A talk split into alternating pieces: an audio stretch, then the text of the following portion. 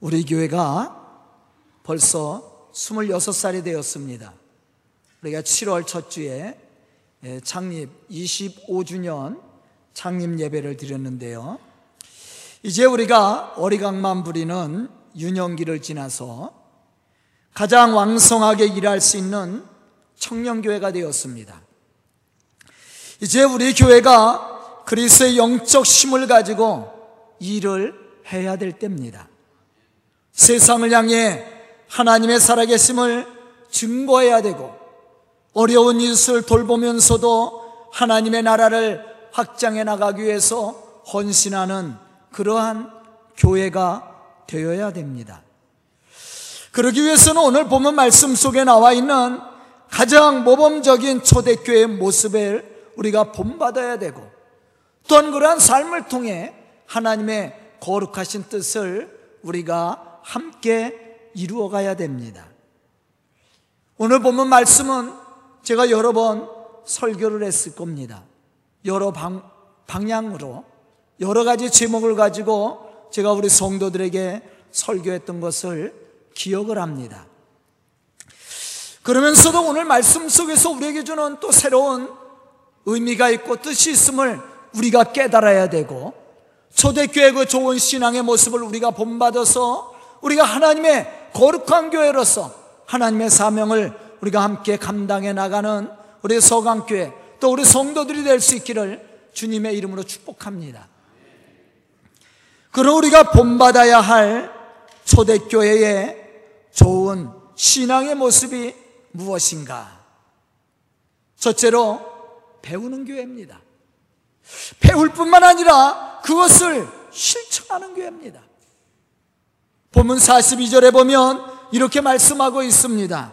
그들이 사도의 가르침을 받아 서로 교제하였다고 말씀합니다. 우리는 말씀을 듣고 어떻게 행동합니까? 교회 일을 할 때 어떠한 자세로 우리가 하나님을 우리에게 맡겨주신 그 사명을 감당해 나갑니까? 오늘 보면 말씀 속에 나와 있는 초대교회 성도들을 보면 누가 시켜서 그들이 하나님의 일을 감당했던 것은 아니었습니다. 다만 그들은 말씀해 주시는 은혜를 따라 순종했습니다. 누가 시켜서 한 것이 아니었습니다. 그저 마음에 넘치는 은혜가 있어서 자발적으로 가르침을 받은 대로 순종함으로 맡겨진 사명들을 감당해 나갔다는 것이죠. 이것이 초대교회의 위대함입니다. 우리가 본받아야 될 신앙의 모습입니다. 이러한 신앙의 열정이 있었기에 그들은 복음의 역사를 이룰 수 있었고 세상을 변화시키는 믿음의 사람들로 주의 복음의 역사를 이루어갈 수 있었다라는 것이죠. 우리는 여기서 한 가지 생각해야 될 것이 있습니다. 말씀이 기초가 되지 않고 말씀의 은혜가 없이 믿음의 외형적인 모습과 열정만으로는 하나님의 이 복음의 역사를 이루어갈 수 없다라는 사실을 우리는 알아야 됩니다. 그러므로 우리가 해야 될 일이 있습니다. 말씀을 듣는 일입니다. 말씀을 읽는 것입니다. 그리고 우리가 그 말씀을 지켜 행하는 겁니다. 디모데전서 4장 13절과 15절에 보면 바울은 디모데를 향해서 이렇게 권면하고 있습니다. 내가 이럴 때까지 읽는 것과 권하는 것과 가르치는 일에 전념하라. 네가 내 자신과 가르침을 살펴 이 일을 계속해라. 이 일이 뭐예요? 읽는 것, 권하는 것, 가르치는 일입니다. 이것을 행함으로 내 자신과 내게 듣는 자를 구원하리라.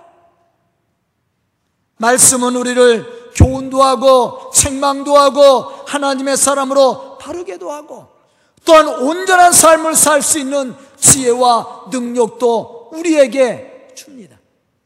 뿐만 아니라 구원에 이르는 지혜도 우리에게 가져다 준다라는 것이죠.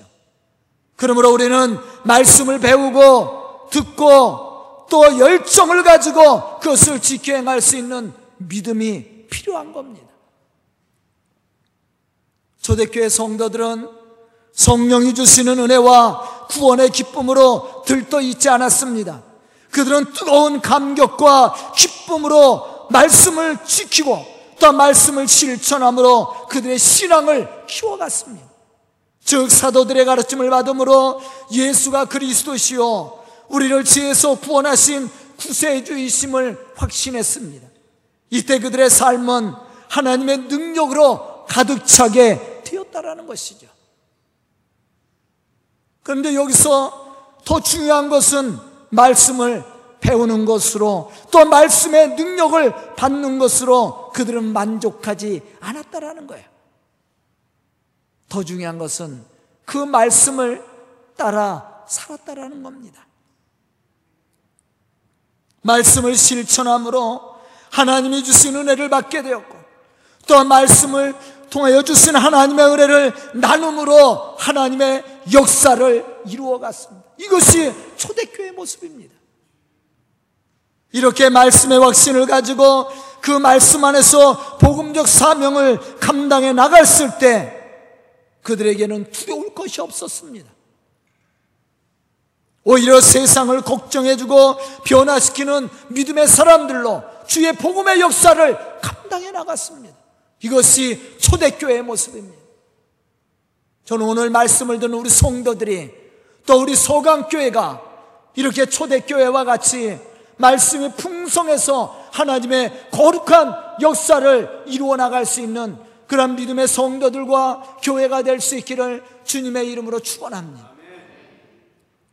두 번째는 기도하는 교회입니다. 보면 42절에 보면 오로지 기도하는 일에 힘썼다고 말씀하고 있습니다. 여기서 기도란 말은 복수용으로 쓰였어요. 다시 말하면 여러 형태의 기도와 많은 기도가 그곳에 있었다라는 것을 우리에게 가르쳐 주는 말씀입니다. 다시 말하면 초대교회 성도들은 개인 기도를 비롯해서 합심하여 기도했고 금식하며 기도했고 철야를 하며 기도했고 또한 자신을 위해서만 기도한 것이 아니라 다른 사람을 위해서도 중보하며 기도하는 일을 멈추지 않고 계속해 왔다라는 것이죠. 사실 초대교회 탄생은 어떻게 생겼습니까? 사도행전 1장 14절로부터 15절에 보면 예수님의 말씀을 믿고 기다렸던 120명의 성도들이 마가다락방에서 합심하여 뜨겁게 기도할 때 성령의 은혜를 받게 되었고 말씀이 깨달아지는 그 순간 그들은 은혜 가운데 하나님의 거룩한 역사를 감당해 나가기 시작했습니다. 그것이 바로 초대교회입니다. 초대교회는 모든 것이 부족했던 교회였습니다. 제대로 갖춘 것이 하나도 없었던 교회였습니다. 뭔가 해보려고 했었더니 핍박이 너무 심해서 모이기도 힘들었던 그러한 교회였습니다. 하지만 초대교회 성도들은 기도함으로 그 모든 것들을 능히 극복해 나갔습니다. 다시 말하면 초대교회 성도들은 이러한 부족한 부분들을 하나님 앞에 내려놓고 하나님의 능력을 힘입기 위해 기도하기 시작했습니다. 또한 주님의 거룩한 일꾼으로 쓰임받기 위해서 기도했습니다. 하나님 앞에 철저하게 자신을 드리기 위해서 전심을 다해 기도했습니다. 여기에 하나님의 역사가 있었고 기적의 능력들이 그들의 삶을 통해 나타나기 시작했습니다. 교회는 날마다 부흥하기 시작했다라는 것이죠. 마가복음 7장 11절에 보면 예수님은 이렇게 우리에게 말씀을 주고 있습니다. 너희가 악한 자라도 좋은 것으로 자식에게 줄줄 줄 알거든 하물며 하늘에 계신 너희 아버지께서 구하는 자에게 좋은 것으로 주시지 않겠느냐. 사실 우리가 받지 못하는 것은 구하지 않기 때문에 그렇습니다. 다시 말하면 기도하지 않는다라는 것이죠. 기도하지 않는 자에게는 하나님의 역사가 없습니다. 분명히 하나님은 우리에게 말씀을 하셨습니다. 구하는 자에게 좋은 것을 주신다고. 우리가 기도하면 하나님이 들으시고 우리를 만나 주신다고 분명히 말씀했습니다. 우리가 예수의 이름으로 무엇이든지 구하면 그것을 행하신다고 주님이 우리에게 말씀을 하셨습니다. 그런데 왜 우리가 구하지 않습니까? 왜 우리가 기도하지 않습니까? 이유는 믿음이 없어서 그렇습니다. 하나님을 신뢰하는 믿음이 없습니다. 하나님의 말씀이 우리의 삶 속에 그대로 이루어질 것이라는 확신이 없습니다. 그래서 기도하지 않는 거예요. 초대교회 성도들도 마찬가지였습니다. 그들이 말씀을 많이 들었으나 그것이 믿어지지 않았을 때 그들은 기도하지 않았습니다. 하나님의 말씀이 믿어지지 않고 하나님의 말씀이 내 마음 속에 내 삶 속에 은혜가 되지 않았을 때 그들 나가서 복음 전하지 못했습니다. 그런데 그들이 기도하는 중에 말씀이 깨달아졌습니다.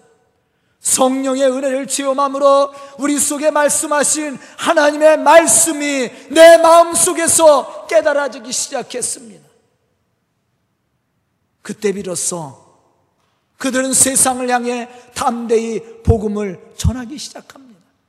놀라운 것은 그들이 기도하고 나가서 복음 전했을 때 그 속에 누가 역사하셨어요? 하나님이 역사하셨습니다. 초대교회 모습이에요. 사도들이 복음 전하다가 붙잡혀서 옥에 갇혀 있을 때도 교회가 무엇했습니까? 오로지 기도하는 데 힘썼습니다. 하나님은 그러한 기도를 들으시고 그들의 삶 속에 역사하사 그 사도들을 풀어주었다라는 것이죠. 교회 부흥도 가정의 축복도 기도하는 사람들을 통해서 이루어진다라는 사실을 우리는 분명히 알아야 됩니다. 오늘 말씀을 듣는 우리 성도들이 바로 이러한 기도하는 사람들, 기도하는 일꾼들이 되어서 하나님의 거룩한 역사를 초대교회처럼 이룰 뿐만 아니라 하나님이 주시는 은혜의 충만함으로 교회를 부흥시켜 나가는 그런 믿음의 성도들이 다 될 수 있기를 주님의 이름으로 축원합니다. 세 번째는 하나님을 경외하는 경건한 삶이 있는 교회입니다. 우리가 예수를 믿는다고 하면서 경건한 삶을 살지 않는다면 하나님의 거룩한 이 복음의 역사를 우리는 감당해 나갈 수가 없습니다. 본문 43절에 보면 사람들마다 두려워하였다. 그렇게 말씀하고 있습니다. 여기서 두려움이라는 말은 무서운 것이 아니에요. 강도 만날까봐 무서워하는 거, 두려워하는 거, 그런 마음이 아닙니다. 여기서 두려움이라는 이 말은 헬라어로 포보스라는 말이에요. 그 뜻은 경외심을 갖게 되었다라는 뜻입니다. 이 단어는 대개 하나님에 대한 경외심을 가리킬 때 사용되었던 단어입니다. 그러므로 사람마다 두려웠다는 말은 사도들의 배후에서 역사하시는 하나님에 대한 경외심으로 사도들을 두려워했다라는 거예요. 무서운 것이 아니라 사도들 통해서 증거되어지는 말씀을 하나님의 이루심을 그들이 믿기 시작했다라는 거예요. 그래서 하나님을 경외하는 마음으로 존경하고 하나님의 말씀을 신뢰하고 그 말씀을 따라 살게 되었다라는 것이죠. 이렇게 초대교회 성도들이 하나님을 향한 경건한 신앙의 모습이 있었기 때문에 그들의 삶은 경건할 수밖에 없었어요. 더욱 그들이 성전에 나와 예배를 드릴 때는 얼마나 경건했겠습니까? 사도들을 통해 말씀을 들을 때 그들은 그 말씀이 사람의 말이 아니라 하나님의 말씀으로 듣기 시작했습니다. 그렇기 때문에 그들은 말씀을 전하는 사도들을 존경하고 그 사도들을 통해 선포되는 말씀을 따라 순종하며 살기 시작했다라는 거예요. 우리 성도들도 마찬가지 아니에요? 여러분 집에 있을 때하고 세상 사람들과 함께 모임을 가졌을 때라 이 성전에 나왔을 때 그 아마 마음 자세가 틀릴 겁니다. 몸가짐도 달라질 것이고 말투도 달라질 거예요. 왜 그랬습니까? 이 성전은 하나님이 계신 곳이에요. 자연스럽게 생각부터 마음부터 자세부터 경건해지는 거예요. 말씀을 들을 때도 마찬가지입니다. 만약에 여러분들이 제가 이 강단에서 전하는 말씀을 사람의 말로 들으면 자칫 잘못하면 시험에 들을 수도 있어요. 하지만 하나님의 말씀으로 들려지면 은혜가 될 겁니다. 그것을 여기서 사람들마다 두려워하였다라는 말이 그런 뜻이에요. 사도들을 통해서 하나님의 말씀을 들었습니다. 그 말씀을 하나님의 말씀으로 그들이 들었습니다. 그 말씀을 하나님께서 이루어질 것을 그들이 확신했습니다. 그래서 경외하는 마음으로 그 말씀을 받아들이고 순종함으로 그 뜻을 이루어가기 시작했다라는 이 초대교회 모습이에요. 저는 오늘 말씀을 듣는 우리 성도들이 이러한 믿음의 사람들이 되어서 섬으로 선포되는 그 말씀을 통해서 역사하시는 하나님의 충만한 은혜를 맛보고 체험하고 증언할 수 있는 그런 믿음의 성도들이 다 될 수 있기를 주님의 이름으로 축원합니다. 네 번째는 말씀을 순종하며 움직이는 교회입니다. 말씀만 듣고 끝나는 것이 아니에요. 말씀대로 살아야 됩니다. 그 교회가 능력 있는 교회입니다. 은혜가 있는 교회예요. 만약에 아브라함이 하나님의 부르심을 받았을 때 그냥 예 하고 순종하지 않았다면 아브라함은 믿음의 조상이 될 수 없었을 겁니다. 우리가 아브라함을 믿음의 사람으로 축복의 사람으로 증거하는 이유가 뭐예요? 그가 하나님의 말씀을 듣고 순종하며 따라갔기 때문이었습니다. 우리가 노아를 이야기할 때 무엇을 이야기합니까? 노아가 하나님의 말씀을 다 어떻게 했다고 그랬어요? 준행했다. 그렇게 말씀하고 있어요. 준행했다. 여러분들 보세요. 하나님이 물로 세상을 심판한다고 말씀했을 때 노아만 들었습니까? 노아가 그 말씀을 듣고 방주를 만들 때 혼자 몰래 방주를 만들고 자기만 살려고 했었습니까? 노아가 방주를 다 만들어 놓고 사람들은 태우지 않고 짐승들만 태우려고 몰래 태웠겠습니까? 아니죠. 하나님의 심판에 대한 말씀은 이미 선포되어졌습니다. 많은 사람들이 들었습니다. 노아가 방주를 짓는 것을 많은 사람들이 보았습니다. 노아가 방주를 만들고 다 들어오라고 권면했습니다. 말씀을 안 들은 것이 아니에요. 그런데 구원받은 사람은 노아의 여덟 식구였습니다. 왜 그렇습니까? 말씀을 따라 순종했던 사람만 구원받은 거예요. 우리가 말씀을 듣는 것도 중요합니다. 그러나 그 말씀이 그대로 이루어질 것을 믿는 믿음을 가지고 말씀에 순종하며 따라가는 신앙이 필요한 거예요. 이 사람이 바로 믿음의 사람입니다.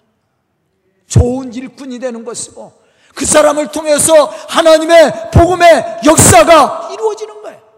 만약에 우리 성도들이 이 시간 말씀만 듣고 다 들어가서 교회 일꾼으로 헌신하지 않는다면 이 교회 누가 감당해 나갑니까?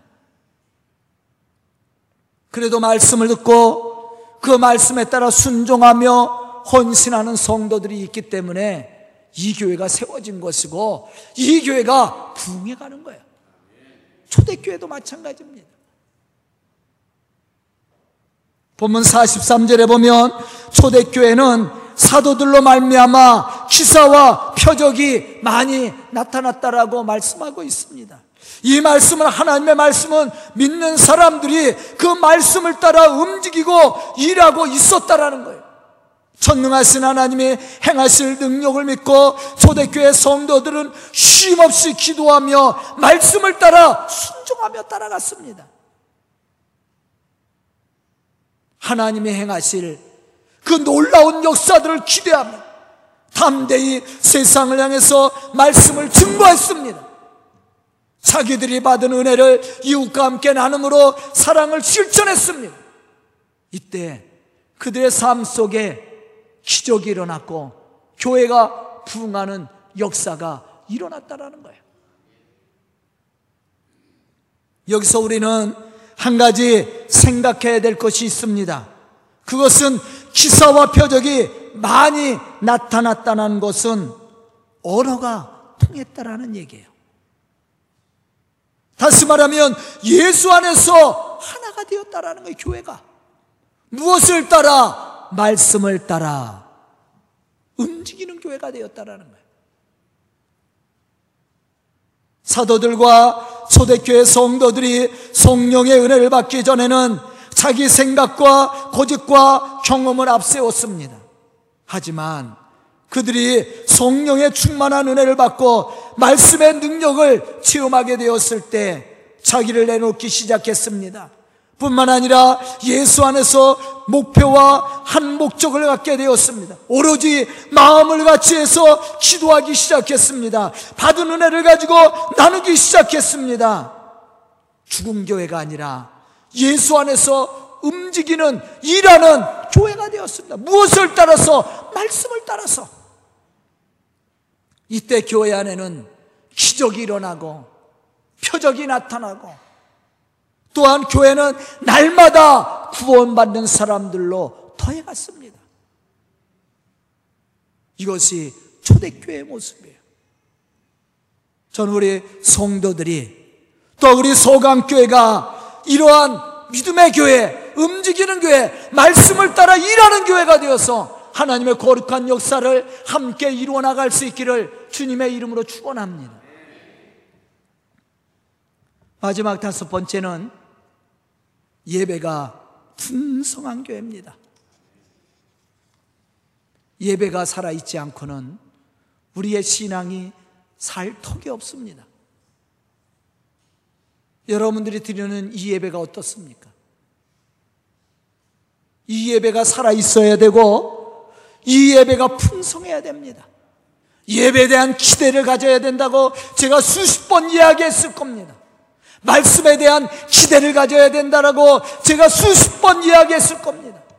우리가 하나님의 성전에 나올 때 예배를 드리러 나옵니다. 그냥 나와서는 안 돼요. 예배를 통해서 주실 하나님의 은혜를 기대해야 됩니다. 말씀을 통해서 역사하실 하나님의 축복에 대한 기대가 있는 믿음을 가지고 나와야 됩니다. 그 예배가 살아있는 예배예요. 예배가 풍성하다는 얘기는 믿음이 있다라는 얘기입니다. 예배를 통해서 하나님의 축복을 기대한다라는 것은 그의 영이 살아있다라는 얘기입니다. 보면 46절에 보면 초대교회 성도들은 날마다 마음을 같이하여 성전에 모이기를 힘썼다고 얘기했습니다. 즉 초대교회 성도들은 예배 중심적인 삶을 살았습니다. 그들은 날마다 마음을 갖춰요 성전에 모여서 예배를 통해 하나님께 영광을 돌렸습니다. 뿐만 아니라 예배를 통해 허락하시는 하나님의 영적인 은혜를 받기를 기대했습니다. 이러한 초대교회 성도들은 심령의 부흥이 일어났습니다. 변화가 일어났다라는 얘기죠. 이것이 교회 성장과 이어지는 거예요. 우리 교회도 마찬가지입니다. 예배가 살아서 역사하는 게 우리 복음 성가에도 있잖아요. 바로 그, 교회, 그 교회가 좋은 교회입니다. 그 교회가 하나님의 역사를 이루는 교회예요. 초대교회가 바로 그런 교회입니다. 예배가 살아서 역사하는 교회. 말씀이 살아서 역사하는 교회. 성령의 은혜로 변화된 성도들이 예수 안에서 하나가 되어 주의 복음의 역사를 감당하는 교회.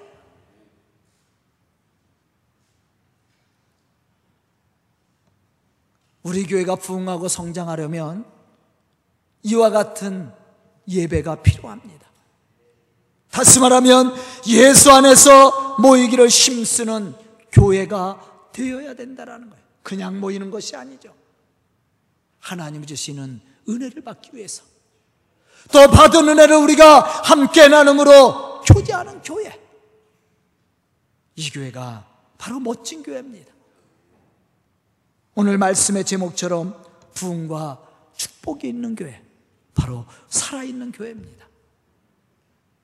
저는 오늘 말씀을 듣는 우리 성도들이 이러한 예배를 통해서 하나님을 영화롭게 할 뿐만 아니라 하나님 주시는 약속한 그 축복을 받고 누리며 또 하나님의 거룩한 복음의 역사를 감당함으로 초대교회처럼 날마다 구원받는 사람들을 더해가는 그러한 교회와 또 그 일을 감당해 나가는 우리 성도들이 다 될 수 있기를 주님의 이름으로 축원합니다. 기도드리겠습니다. 은혜로우신 아버지 하나님 감사와 찬송을 드립니다.